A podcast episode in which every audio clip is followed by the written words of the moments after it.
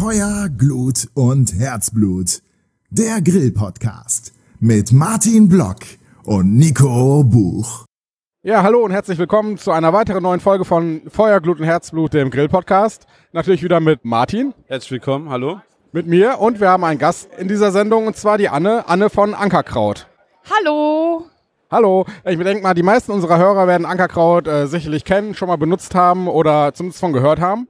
Aber Anne, stell dich doch mal kurz vor, stell mal kurz die Firma vor. Ja, also wie gesagt, hallo, ich bin die Anne und zusammen mit meinem Mann Stefan betreiben wir Ankerkraut. Und wir machen Gewürze und Gewürzmischungen ohne Zusatzstoffe, keine Glutamate, keine Rieselhilfen, in einer hübschen Verpackung.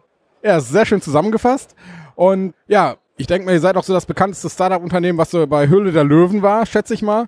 Seid ja auch immer so ein bisschen das Paradebeispiel. Immer wenn Höhle der Löwen neu startet, seid ihr eigentlich mit dabei, sei es in einem kurzen Trailer, einem Interview oder einer kompletten Doku. Und wie war das dann, als ihr angefangen habt? Ganz frisch, da wart ihr relativ klein, und könnt ihr euch noch so an die ersten Anfänge erinnern?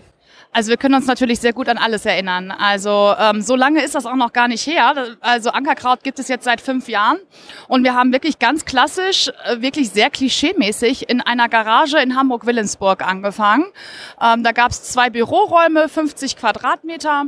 Und die waren frei, und da hatten wir auf der einen Seite ein Büro und auf der anderen Seite war so die Hexenküche und die Produktion. Und dann haben wir, oder Stefan, ich war damals in Elternzeit mit unserem zweiten Kind, hat dann die Gewürze entsprechend zusammengemischt. Kannst du dich noch an das erste Gewürz erinnern, was jeweils produziert wurde? Wir haben die Frage neulich schon mal beantworten müssen, und Stefan meinte, es war entweder Chili con carne oder Aglio e Olio. Also gar nichts Grillmäßiges, ehrlich. Ja, das würde mich direkt mal zur nächsten Frage leiten, und zwar in der Grillszene seid ihr ja relativ bekannt.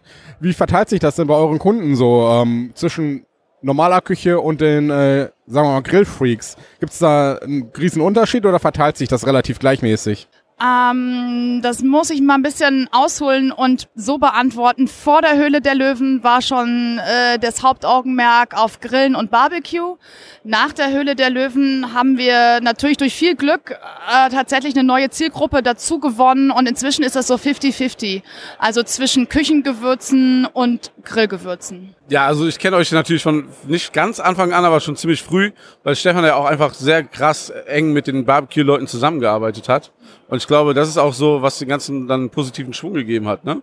Dann bist du ja dazugekommen und quasi mit dir auch quasi der andere Markt, oder? Hängt das damit zusammen, oder bist du einfach dabei jetzt, weil es einfach so viel wurde? Also das war so, der Stefan hat dann irgendwann sich überlegt, okay, jetzt machen wir hier Gewürze, und wir essen beide gerne Fleisch, und dann war das ziemlich naheliegend, dass man halt irgendwie Grillgewürze macht. Und wir haben halt festgestellt, als wir den Markt sondiert haben, dass da auf jeden Fall noch Platz ist. Und dann hat der Stefan auch sehr früh angefangen, mit Grillbloggern zusammenzuarbeiten, was damals noch keiner aus dem Bereich wirklich gemacht hat. Und deswegen sind wir mit vielen von den Bloggern auch sehr eng befreundet, weil wir miteinander gewachsen sind. Und ich kam dann irgendwann dazu, ich bin dann nochmal zeitweilig, habe ich versucht, in meinen alten Job zurückzugehen, und habe dann aber festgestellt, dass das mit einem Mann, der selbstständig ist und mit 2 kleinen Kindern, und ich noch mit meiner Musik, die ich da gemacht habe, dass das halt irgendwie nicht funktioniert. Darf man wissen, was du vorher gemacht hast? Ich hatte da nur irgendwas mit Hyper Hyper gesehen und so. Und irgendwas mit How much is the fish? Jetzt wissen wir endlich, die Frage können wir beantworten. How much is the Hashtag Fish? 8,99 €. Ich habe bei Kontor Records 8 Jahre lang die PR-Abteilung geleitet und war halt immer mit Scooter und den Atzen und ganz vielen lustigen Leuten unterwegs. Habt ihr noch Kontakt irgendwie? Ich habe gesehen, ihr hattet letztens einen Betriebsausflug und wart da mit der kompletten Mannschaft auf einem Konzert von Scooter. Ja, das ist lustig. Neues Leben und altes Leben. Also natürlich habe ich da weiterhin irgendwie Kontakte, aber ich war noch nie so der Typ, der irgendwelche Kontakte groß angezapft und ausgenutzt hat. Ich habe jetzt nicht meine alte Firma angeschrieben und habe gesagt, du, wir wollen jetzt hier mit 50 Leuten zu Scooter gehen, macht mal hier, also gebt uns mal ein paar Tickets. Aber es ist schon schön, und ich habe durch meine Zeit in der PR auch sehr viel gelernt, was wir positiv für Ankerkraut nutzen können. Unter anderem die Affinität zum Fernsehen. Und dass wir uns beworben haben bei der Höhle der Löwen, weil das hätte Stefan alleine nicht gemacht. Wie sieht's denn aus? Kann man mal so einen Atzen-Rub erwarten oder sowas in der Art? Ja, oder ein Fisch-Rub von Scooter irgendwie? Ist eigentlich eine ganz gute Idee. Da muss ich mal direkt irgendwie den Frauenarzt vielleicht mal anmorsen von den Atzen. Frauenarzt kann man bestimmt auch tolle Gewürzmischungen kreieren. Ist ja ein Rapper. Ja. Ja. Und ziemlich guter sogar. Genau, apropos ziemlich gut. Ihr seid ja gut im Geschäft und dieser Schritt zur Höhle der Löwen zu gehen, wie lange habt ihr da überlegt? Oder stand es jeweils auf der Kippe, dass ihr da überhaupt hingeht? Weil es heißt ja auch, es ist ein bisschen Kontrollverlust über die Firma, weil ihr ja bestimmte Anteile abgebt. Und so ein Investor ist natürlich immer so eine Sache, wie engagiert ist er dabei, wie stark mischt er sich in die Firma ein und so. Nachher ist man dann quasi sein heiß geliebtes Kind ist man dann irgendwie los. Und hattet ihr da irgendwelche Zweifel groß eigentlich? Ja, klar hatten wir die. Also das ist ganz klar. Also dazu muss man wissen, Stefan und ich, in der Zeit, als wir noch Fernsehen geguckt haben, inzwischen schauen wir irgendwie kein Fernsehen mehr, haben wir immer Shark Tank aus Amerika geguckt und fanden das total faszinierend, was die Leute für tolle Ideen halt irgendwie haben. Und dann kam die Sendung nach Deutschland und dann habe ich gesagt, Stefan, da müssen wir uns bewerben. Und Stefan hat gesagt, nein, ich will nicht ins Fernsehen, das machen wir nicht. Und dann habe ich gesagt, Stefan, wenn wir das nicht machen, dann macht es einer unserer Marktbegleiter. Und das war dann das Argument und letztendlich haben wir uns dann beworben, aber nur wenn du dich bewirbst, heißt das ja noch lange nicht, dass die dich auch nehmen. Und also ich weiß noch ziemlich genau, als wir dann irgendwann die Zusage bekommen haben, die sind auch erstmal zu uns gekommen, haben ein Casting-Video mit uns genommen, weil es ja auch macht, es kann auch sein, dass du vor der Kamera gar nicht funktionierst und langweilig bist oder in der Nase bohrst oder irgendwas. Und dann haben wir die Zusage bekommen und am 16.03.2016 war unsere Aufzeichnung. Das ist übrigens der Geburtstag von HP, von Scooter. Tatsache. Da schließt sich der Kreis wieder. Da schließt sich der Kreis. Und also das war schon ganz toll und sehr aufregend und uns war durchaus bewusst, dass es auch ein Wagnis ist, weil so eine Ausstrahlung auch nach hinten losgehen kann. Es ist halt Fernsehen, es ist halt vorher nichts abgesprochen. Die Leute denken ja immer, es ist alles gescriptet. Kann ich euch nur sagen, 0,0%, aber die können dahinter natürlich Sachen rumschneiden. Aber bei uns lief das alles super und ich habe ja Stefan dann auch in der Sendung, falls ihr das gesehen habt, doch dazu überredet, dass wir den Deal mit Frank eingehen und wir sind auch nach wie vor sehr, sehr glücklich damit. Und wie ist so der Konkurrenzdruck eigentlich? Weil, ich meine, so große Marken wie zum Beispiel Fuchs, das sind ja richtige Imperien, die wahrscheinlich das, was ihr in einem Jahr umsetzt, an einem Tag raushauen. Gab es da irgendwie Begehrlichkeiten eigentlich schon von anderen Firmen, dass sie sagen, hier, wir bieten euch so und so viel Kohle und dann gehört ihr zu uns? Oder halten die sich im Moment noch so auf Abstand?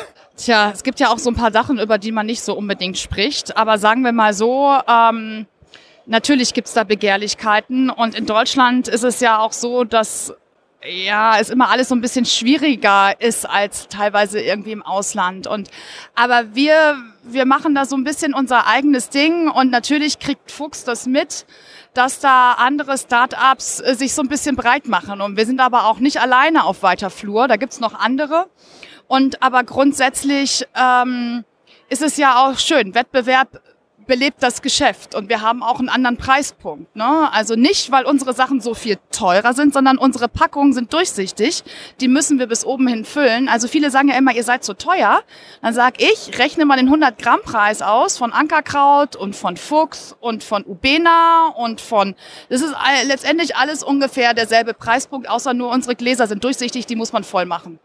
Aber ja, es ist durchaus sehr interessant und wir freuen uns, jetzt gerade hier auf der Spoga bekommen wir sehr, sehr, sehr viel positives Feedback von unseren Händlern oder auch von neuen Händlern, die sagen, es läuft wirklich sehr gut und das ist natürlich wirklich sehr schön. Ich meine, das Schwierigste ist natürlich auch, in die ganzen großen Märkte erstmal reinzukommen. Ich denke mal, da habt ihr mit Frank Thelen wahrscheinlich eine ganz gute Person, die euch da helfen konnte. Und bevor wir jetzt hier zu den Neuheiten mal kommen, die hier auch überall rumstehen, wie ist das denn, übrigens, wenn ihr so ein neues Gewürz macht? Habt ihr da irgendwie Produktmanager, die sich da den ganzen Tag Gedanken machen? Oder habt ihr selbst die Ideen? Oder ich meine, macht ihr auch viel mit Bloggern zusammen und Workshops, wo dann neue Sachen entstehen? Wie läuft das so und wie aufwendig ist das, bis am Ende dann wirklich so ein kleines Gläschen dasteht und die Leute damit kochen und grillen können? Also das ist natürlich der Vorteil eines Startups und wir haben eine eigene Produktion. Wir können schon sehr kurzfristig Dinge umsetzen. Und man muss sich das vorstellen, dass wir Ideen haben, sei es, die werden von außen an uns herangetragen oder auch selber. Und dann sagen wir, okay, wir brauchen jetzt zum Beispiel ein Gewürz für Guacamole. Und wir haben eine Ökotrophologin, die sitzt bei uns im Marketing. Wir haben eine Produktionsleiterin, die Vanessa. Und die mischen dann ein paar Mischungen an und wir testen das dann. Dann bringen wir ein paar Avocados mit. und mixen das drunter. Und das, was uns am besten gefällt oder schmeckt, das nehmen wir dann. Und das ist auch vielleicht so ein bisschen das Prinzip von Ankerkraut. Wir machen grundsätzlich die Sachen, die wir selber gerne mögen. Und damit treffen wir scheinbar den Geschmack. Und wie läuft da die Zusammenarbeit mit den Bloggern? Kommen die konkret auf euch zu und sagen, die haben eine Idee? Oder gibt es das Gewürz von denen schon und ihr sagt, ihr macht das? Wie läuft das da ab? Man, ihr habt ja auch so große Blogger quasi wie Thorsten vom Barbecue Pit. Der hat ja nicht nur ein Gewürz, sondern schon mehrere bei euch. Und vor ein paar Wochen kam ja auch, oder ein paar Monaten schon, kam ja auch wieder jede Menge neue Blogger-Gewürze raus. Also da hat jeder einen anderen Ansatzpunkt, muss man sagen. Der Thorsten ist jemand, also derjenige, der den Thorsten kennt, der weiß das, der ist sehr genau und der ist sehr gut vorbereitet. Der kommt meistens mit einem fertigen Rezept und dann mischen wir das an und dann schmeckt das und dann ist es fertig. Wir haben aber auch Blogger, mit denen arbeiten wir aktuell an neuen Mischungen, die sagen, als Beispiel, so wir brauchen jetzt zwei Mischungen, einmal eine, die soll rot sein und eine, die soll grün sein. Und dann machen wir uns dazu Gedanken, zu was für einer Sorte Fleisch soll das zum Beispiel ganz gut passen. Denn wenn es grün ist, dann passt das und das und das. Wenn es rot ist, dann passt das und das und das. Gerade die ganzen roten Raps, ist ja immer sehr viel mit Paprika. Das muss man auch gucken, dass es sich nicht zu ähnlich wird. Und dann gibt es auch Leute, die gehen ganz anders ran. Das ist auch eine Neuheit, die wir dabei haben von Dirk Ludwig. Das ist der Endboss. Das ist ein Steak-Finisher. Und der hat was gemacht, das hat bis jetzt noch keiner gemacht, der hat einfach ganz viele Mischungen von uns durchprobiert und hat dann gesagt, ein Viertel davon, ein Viertel davon, ein Viertel davon, ein Viertel davon und schon fertig ist der Endboss. Da muss man sagen, das klingt einfacher, als es letztendlich ist, weil wenn du 4 verschiedene Mischungen hast und dann jeweils ein Viertel davon, hast du sehr, sehr, sehr viele verschiedene, unterschiedliche Zutaten. Das wollte ich gerade sagen, genau, Zutaten, das ist das richtige Stichwort. Wenn ich koche, ne, ich brauche auf jeden Fall ein Rezept, wo wirklich alles grammgenau ansteht. Wenn da steht eine Prise oder ein bisschen, da kriege ich schon eine Krise. Deshalb stelle ich mir das mit diesem Gewürzmischen echt relativ schwer vor. Und ihr habt dann wahrscheinlich wirkliche Fachleute, die wahrscheinlich wissen, Pfeffer nimmt man generell so und so viel, Zucker braucht man ein bisschen mehr oder weniger. Und habt ihr da quasi so richtige so eine Art Gewürzsommelier oder sowas bei euch in der Firma? Gewürzsommelier, das könnte man eigentlich mal machen. Also, wir haben auf der einen Seite Leute, die sowas gelernt haben. Aber, was man nicht vergessen darf, der Stefan, also ich habe das nicht so, aber der Stefan, der hat da eine wirklich sehr feine Nase und auch einen sehr feinen Geschmackssinn. Der kann das einfach. Das ist etwas, was ihm einfach irgendwie in die Wiege gelegt wurde. Der kann auch aus sehr komplexen Mischungen, wie Chili con carne ist eine Mischung, da sind, glaube ich, 20 einzelne Zutaten drin, kann da dir jedes einzelne nennen und herausschmecken. Und der sagt dann, okay, hier müssen wir mal 4 Gramm Zucker wegnehmen, dafür muss dann da das und das. Also der kann das einfach. Das ist, der hat sich, und außerdem muss man auch noch sagen, dass wir uns natürlich jetzt im Laufe der Zeit auch extrem verbessert haben und selber auch gelernt haben. Also wir wissen, was gut zueinander schmeckt. Und wir wissen aber auch, dass wir uns auch mal was trauen können, wie zum Beispiel Tonkikong. Das ist ein Pfeffer mit Tonkabohne. Das ist keine Mischung, die alltäglich ist. Und das schmeckt auch nicht jedem. Aber das ist halt das Gute, wenn man so eine kleine Firma ist, man kann sich auch einfach mal was testen. Ja, wir machen halt eine Salz-Pfeffer-Mischung mit Tonkabohne. Und eigentlich passt das nicht gut zusammen, aber in der Komposition dann am Ende schmeckt super. Das ist übrigens auch das Lieblingsgewürz meiner Frau. Sie meinte nämlich zuerst auch, sie hat viele Sachen, die schmecken ihr einfach nicht. Ne? Zum Beispiel das Finisher-Salz vom Tobi, da meinst du, das ist jetzt so rauchig und so. Und dann kam ich halt mit diesem Gläschen an Tonkikong oder diesem Streuer. Und dann meinst du, schon wieder so ein Blogger-Ding. Dann haben wir es ausprobiert und sie war total begeistert. Also habt ihr genau den Geschmack getroffen quasi. Ja. Ich liebe dafür Finisher-Salz, aber Tonkikong ist auch mega gut. Also beide sind echt stark. Es sind schon 2 wirklich sehr gute Mischungen, wobei man sagen muss, bei Tonkikong ist es schon so, dass es nicht jedem schmeckt. Also Stefan mag das selber, sagt er auch immer, das weiß der Marcel auch. Stefan mag es nicht, ich mag es dafür sehr gerne. Also man muss auch manchmal, wir haben auch unterschiedliche Mischungen, die mag Stefan auch nicht oder die mag ich auch nicht. Aber wir versuchen dann halt das große Ganze irgendwie so zu sehen. Wo schon dabei sind, was ihr beide mögt. Ihr wurdet bestimmt noch nie gefragt, was eure Lieblingsgewürze sind, ne? Wahnsinnige gute Frage, oder? Der Wahnsinn, ja. Da kann ich auch nicht so eine 100% richtige Antwort drauf geben, weil wir haben inzwischen über 250 verschiedene Mischungen. Und Ich wage es ja gar nicht zu sagen, aber wir haben nicht 250 Gewürzgläser zu Hause. Das heißt, man hat dann natürlich immer so eine Gewichtsauswahl. Ich würde sagen, ich habe immer 40, 50 ungefähr zu Hause, ob jetzt im Glas, im Streuer oder in der Tüte. Und entsprechend orientiert man sich dann. Und immer, wenn mal wieder ein Schwung leer ist, holt man was anderes wieder. Und also was ich sehr gerne mag, was für mich so ein perfektes Gewürz für den Alltag ist, ist Tomatensalz. Klingt total langweilig, ist es aber nicht. Es ist Salz. Ich bin ein sehr großer Salzfan, muss man leider sagen. Mit ein paar italienischen Kräutern, mit also alles, was so, das passt zu Nudeln, das passt überall zu. Es ist einfach perfekt, die Kinder mögen es gerne. Und Stefan, bei dem wechselt das auch. Der hat, glaube ich, das letzte Mal gesagt, Chili con carne. Der mag halt alles, was so ein bisschen scharf ist. Also was ich gemerkt habe, was also der Allgemeinheit bei uns immer so am liebsten ankommt, ist das Rührei-Gewürz. Das ist einfach, also ich finde es total seltsam, weil bei mir ein klassisches Rührei ist mit Salz, Pfeffer und Muskat. Und dann ist das, und das ist der Eigeschmack, der Rührei-Geschmack. Und also das ist ja, das schmeckt komplett anders. Und du rührst das an, wir haben das im Ferienhaus im Sommer, 3 Wochen lang, jeden Morgen, also wir waren ja zu 11 bis 15 Leute, wir haben mehrere Gläser durchgeballert, also das kam so gut an. Ich weiß auch, was ich dieses Jahr zu Weihnachten verschenke an alle. Ja, Ankerkrautgewürze sind toll zum Verschenken, merkt euch das. Es gibt keine schöneren Präsente, wirklich. Ja, wie ist das eigentlich, gibt es ein Copyright auf Gewürzmischungen, dass man sagt, ne, auf die Mischung an sich, das ist die Zusammensetzung, weil sonst könnte ja im Prinzip jeder Tonkikong jetzt nachmischen oder irgendwelche anderen Sachen. Ist wahrscheinlich auch so ein leidiges Thema, oder? Natürlich ist es ein leidiges Thema. Also ein Copyright auf Gewürzmischung in dem Sinne gibt es nicht, aber man muss das mal so sagen, die Mischung, also das kann halt jemand versuchen, mal nachzumischen. Also es muss ja dann selber darauf kommen, wie viel Gramm von was. Das sind ja immer sehr viele Komponenten. Und wenn du jetzt sagst, ich mache jetzt den Donkey Kong nach, dann brauchst du nur 3 Gramm von irgendwas zu ändern und dann ist es halt letztendlich deine Mischung. Wir vertrauen da einfach drauf, dass das ja so gut geht. Was heißt gut geht? Nee, wir vertrauen da einfach drauf. Und wenn jemand das, wir sehen das dann im Zweifelsfall als Kompliment. Also es gibt kein Copyright auf Gewürzmischung. Ich weiß gar nicht, wie ich das ausdrücken soll. Also man braucht nur 3 Gramm zu ändern, dann ist es halt dein eigenes Copyright. Was mich noch interessieren würde, ihr seid ja jetzt dieses Jahr, glaube ich, umgezogen, oder? Mit eurer Firma. Die ist oder so, fast so gut wie. Wir vergrößern uns, ja. Also es ist inzwischen, haben wir diesen Gewerbe, wir sind auf dem Gewerbehof in Hamburg-Sinstorf. Und wir haben da mit einer Halle angefangen und mit bisschen Büro. Also ich glaube, die Halle hatte so 500 Quadratmeter und dann hatten wir noch 100 Quadratmeter Büro, würde ich sagen. Inzwischen sind wir da auf ca. 3000 Quadratmeter. Das Einzige, was so ein bisschen schwierig ist, dass unsere Büros überall aufgeteilt sind. Die einen sitzen in Haus Gelb, die anderen in Haus Rot, die dritten in Haus Blau. Also da ist einer, die Leute müssen über den Hof laufen und sehen sich nicht so oft, da müssen wir mal gucken, aber für den gewerblichen Teil ist das wirklich super, also der Gewerbehof, da kommen wir wie so eine Qualle und haben dann überall unsere Tentakel. Also ihr könnt da jetzt gesund einfach weiter wachsen dort und habt jetzt erstmal einen Heimathafen dort gefunden, ja, sehr schön.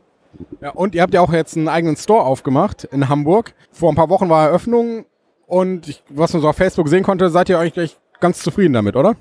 Ja, erstaunlich, muss man auch ganz ehrlich sagen. Also so einen eigenen Store zu haben, ist ja, glaube ich, schon der Traum von vielen Marken. Und Stefan war es wirklich, um in Maklersprache zu sprechen, Lage, Lage, Lage, sehr wichtig. Ich wäre wahrscheinlich auch in einen anderen Hamburger Stadtteil gegangen. Es ist jetzt so, dass wir da sehr viel Glück mit der Location hatten. Ballindamm 17, jeder Hamburger kennt den Ballindamm. Das, ich weiß nicht, so eine Straße gibt's in Köln bestimmt auch, die jeder Kölner einfach irgendwie kennt.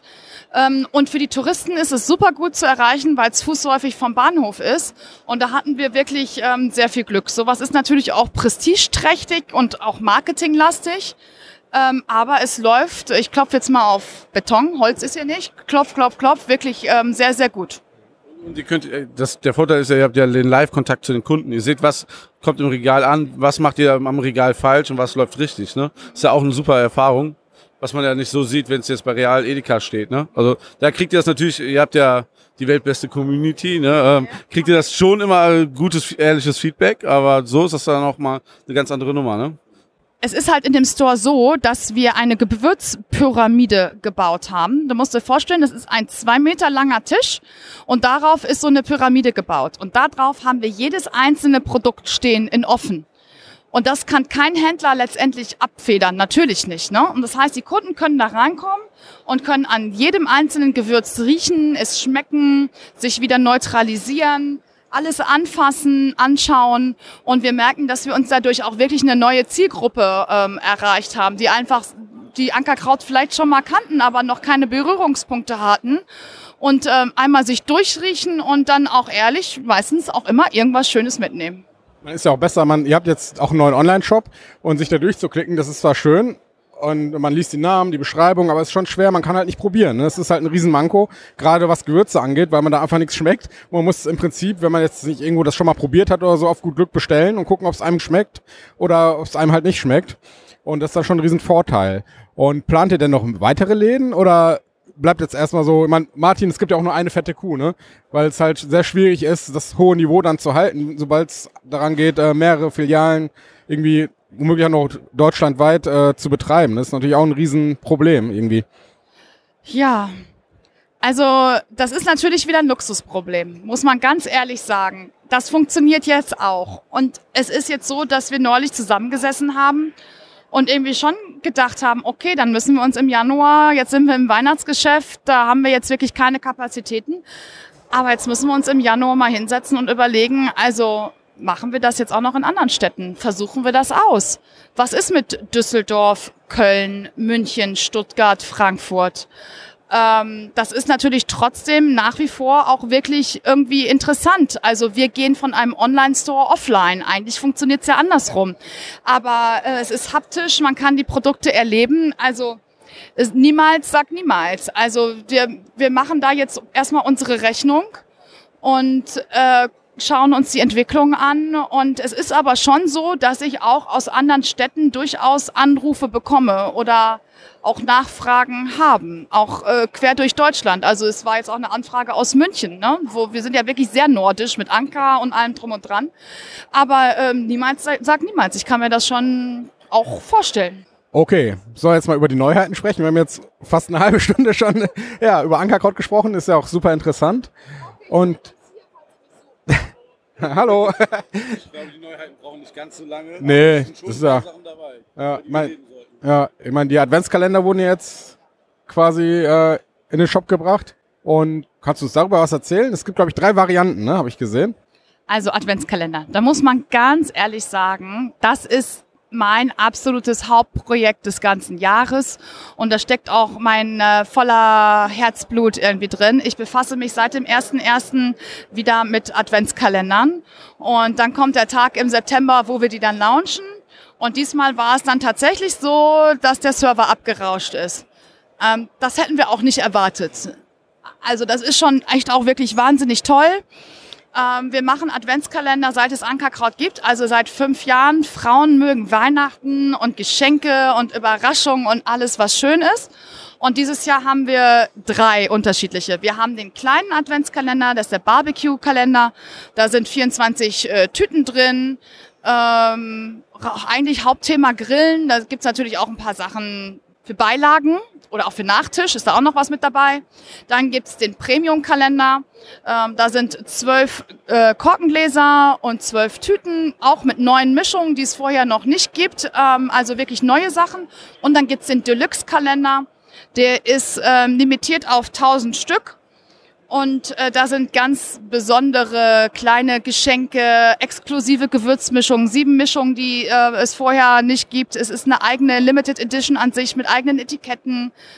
Ach, wir haben ein Lied dabei, wir haben so viele tolle Sachen da drin. Ich möchte euch das jetzt ehrlich gesagt nicht erzählen, weil es sollen ja auch Überraschungen sein. Aber das ist wirklich, wir haben alles ausprobiert.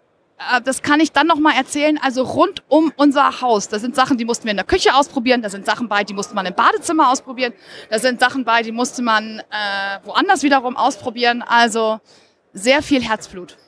Okay, und im Badezimmer, ja, ich höre schon Badeperlen. Toilettenrolle mit Ankerkraut-Logo drauf. Schöne Zimtrolle, ne? Ich bin sehr gespannt. Ich habe den ja letztes Jahr zum Geburtstag im Oktober geschenkt bekommen von meinen Chefs. Vielleicht lassen die ja dieses Jahr die Deluxe-Variante springen, ne? Kleiner Wink mit dem Zaunfall. Bestellt den mal relativ schnell, weil ja, so viele sind nicht mehr da. Gibt es denn von der limitierten Edition, von der Deluxe-Variante, gibt es da noch welche oder sind die alle schon weg? Nee, sind noch ein paar da, aber nicht mehr so viele.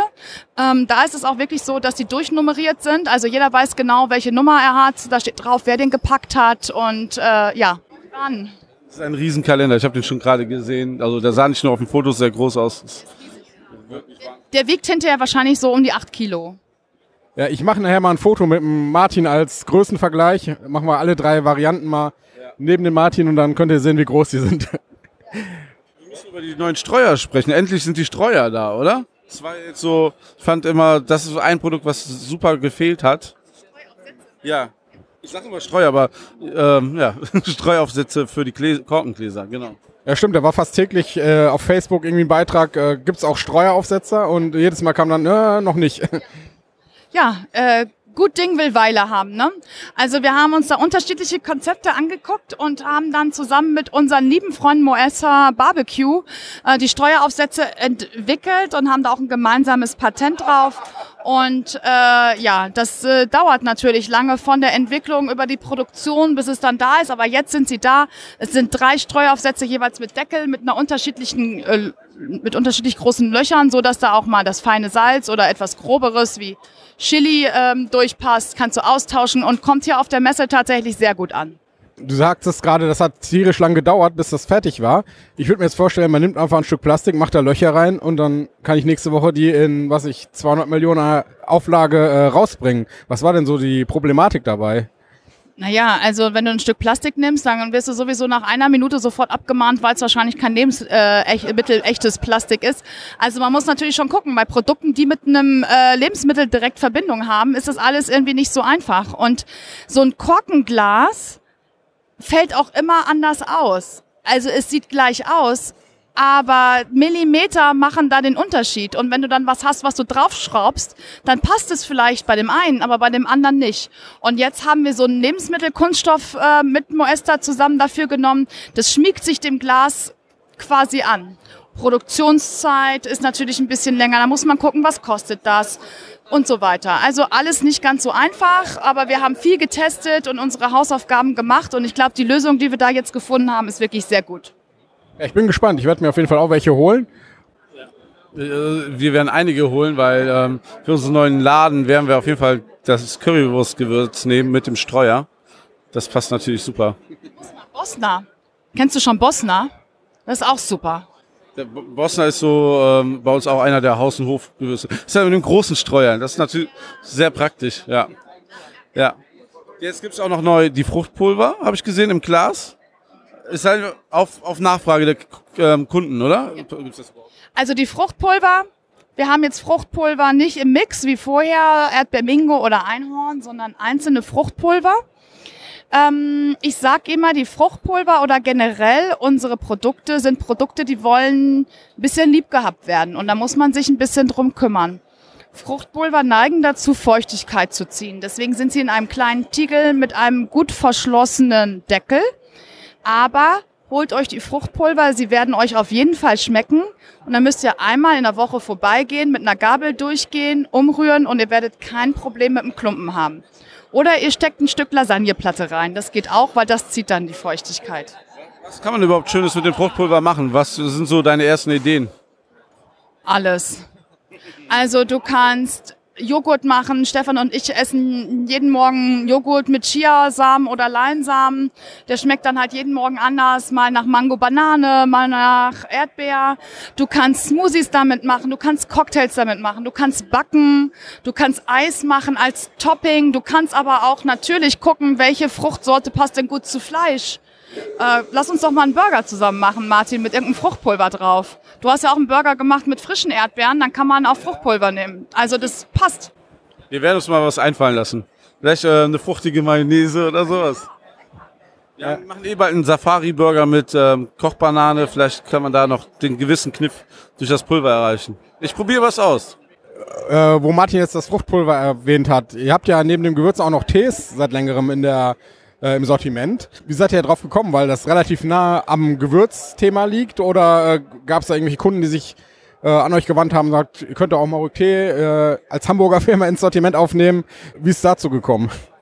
Also es ergänzt sich natürlich ganz gut, und da sind wir auch wieder an dem Punkt, dass wir sagen, wir machen alles, was wir selber ganz gerne mögen. Also wir mögen halt gerne Tee, und wir mögen auch gerne Früchtetee zum Beispiel, und deswegen haben wir besonders viel Früchtetee im Sortiment. Wir machen jetzt auch, ich weiß gar nicht, ob ihr das gesehen habt, wir machen auch Duftkerzen, und dann sagen manche Leute natürlich, das soll Ankerkraut, was machen die denn jetzt? Ja, wir haben so schöne Verpackungen, finde ich wirklich, und dann machen wir da jetzt eine Duftkerze rein, und weil wir es selber schön finden, und wir haben auch einen Grillduft für Männer. In schwarz. Ich bin gespannt. Müssen wir gleich ausprobieren. Eine Sache vermisse ich noch. Also letztes Jahr gab es ja als Merchandise die Kappe. Was bringt ihr als nächstes raus? Gibt's da was? Hallo. Martin, du kennst uns doch. Es gibt da so eine Wintermütze. Wie nennt sich sowas? Beanie? Ja, Beanie. Ich bin da zu alt für. Wir haben ein Ankerkraut-graues Beanie mit Lederpatch. Kommt jetzt. Und wir launchen auch T-Shirts, gibt's dann jetzt demnächst auch endlich mal. Es gibt ein Grillbuch, das kommt noch diesen Herbst, Winter. Also ganz, ganz viel und ungefähr 15, 16 neue Mischungen. Das hört sich nach quasi einer Menge Holz an. Und es wird auf jeden Fall nicht langweilig bei euch, denke ich mal, ne? Im Norden. Nö, wir sind sehr untriebig und sammeln viele Ideen und freuen uns, dass wir auch fast alles so umsetzen können, wie wir es gerne möchten. Ja, würde ich sagen. Ich weiß nicht, Anne, hast du noch irgendwas, was du den Hörern mitteilen willst, was wir jetzt noch nicht angesprochen haben? Ich meine, wir haben relativ breit jetzt alles abgefrühstückt, denke ich. Ja. Mir fällt jetzt so spontan nichts mehr ein. Höhle der Löwen. Ja, okay. So, ihr Lieben, ich hoffe, euch hat das gefallen und ihr wisst jetzt, was Ankerkraut ist und was wir machen. Und ich würde mich freuen, wenn ihr das mal ausprobiert. Genau, ich meine, wenn noch Fragen da sind zu den Gewürzen oder sonst irgendwas, können natürlich auch bei uns in den Kommentaren einfach reinschreiben. Wir leiten die dann wieder euch weiter. Genau, oder Anne antwortet, oder werdet einfach mal Mitglied der Facebook-Community. Die Ankerkraut-Gruppe ist wunderbar, wirklich, weil da wird sich auch gegenseitig viel schon geholfen. Und ja, es ist auch immer, man wird auch viel inspiriert in der Gruppe. Genau, die werden wir auf jeden Fall auch verlinken. Und ja, Anne, erstmal vielen Dank, dass du trotz hektischer Messezeit dir die Zeit für uns genommen hast. Und ja, viel Erfolg noch. Und ich denke mal, wir werden das ein oder andere Gewürz bestimmt noch konsumieren. Vielen Dank, bis bald. Ja, macht's gut und lecker. Ne? Tschüss.